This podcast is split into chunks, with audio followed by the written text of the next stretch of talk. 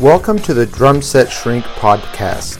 My name is Stefano Ashbridge, and this is a show about drummers, drumming, and the challenges that come with playing the drums. Telling stories with drum solos. When I first started playing drum solos, I would play every lick I knew with no thought to how everything sounded together. The end result was usually less than great. Picture the sound of drums being thrown down a flight of stairs. After decades of studying, I want to share some tips that have helped me to play more dynamic and musical solos. The same way songwriters use tools to tell a musical story, we can also tell stories with our drums. Think of your solo like a song. It has a form, and one part flows into another. It helps to write out the different parts so you can see how your solo progresses. And just like songwriters write more than one song, you don't have to have only one solo. You can have one that's melodic and another one that's bombastic, etc. This will help with the urge to play everything you know in one solo. Here are some specific tools you can work into your solos. This is not a definitive list, but feel free to use these ideas if they sound good to you. I highly recommend you record yourself soloing. That way you can let your creativity flow without editing yourself as you play and critique your performance when you listen back.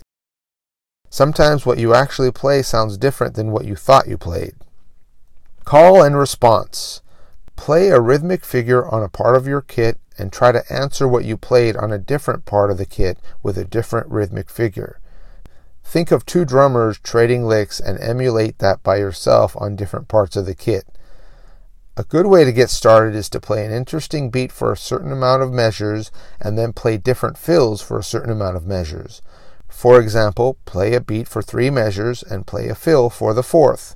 Keep repeating the pattern while you work up your solo and then change to playing the beat for two measures and fill for two measures. Keep repeating that pattern while you work up your solo and then change to playing the beat for two measures and fill for two measures. Orchestration, moving what you're playing to different parts of the kit. For example, take an alternating 16th note hi hat beat and play it on the toms. Move the hands to different toms and experiment with alternate stickings to make the beat more melodic. Besides changing the phrasing to other drums, you can also modulate the time. For example, play 16th note phrase as 8th note triplets, or play your phrase in 3 4 instead of 4 4. Or change tempos for a portion of the solo. Ostinatos. An ostinato is a repeating rhythmic phrase. You can play an ostinato like the clave rhythm or a steady quarter note kick with your feet while you solo with your hands. In essence, you're accompanying your solo with the ostinato. Rudiments, polyrhythms, crossovers, and pitch bends. These can definitely add some spice to your solos. You can orchestrate variations and combinations of the 40 rudiments around the kit to come up with some really interesting and impressive ideas. Polyrhythms are when you play two different rhythms at the same time. Polyrhythmic figures can add a sense of tension to parts of your solo. Crossovers are simply when you play a figure where one hand crosses over the other. This can add a big visual appeal. Pitch bends are when you push down on the drum with one stick while striking it with the other.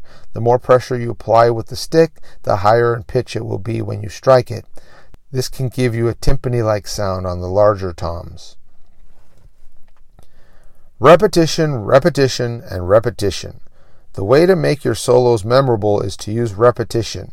Most likely, your favorite songs have sections that repeat throughout. Think of your favorite guitar riff. It's most likely somewhat repetitive, so if you find a musical motif that you like on the drums, repeat it. Besides, if you repeat a mistake twice, it sounds as if it was intentional.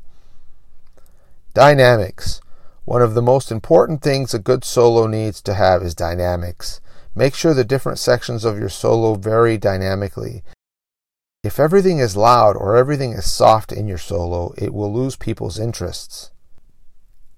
Miscellaneous. Although you can change tempos throughout your solo, consider playing it in an overall comfortable tempo where everything flows well. If your solo is part of a song, make the solo fit the style you're playing. Sing the melody of the song to yourself while you solo and play the phrasing.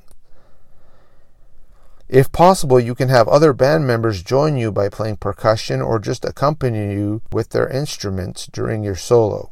If you're performing your solo in front of an audience, you may want to get them involved in some way. Get them to clap along or respond to a figure you just played. Keeping the audience in mind is always a good idea. Remember that they are there to see you play. Adding something visual like stick flips or playing a part of your solo standing up can add a lot to your performance, if appropriate. Lastly, a great source of ideas is to watch and listen to great drummers soloing. Go see great drummers play live and watch drumming videos. Take what you like and experiment with it to make it your own. I hope these suggestions help you to work out your solo masterpieces. Thanks for listening. You can find me at drumlessonsinla.com. My name is Stefano Ashbridge. Until next time.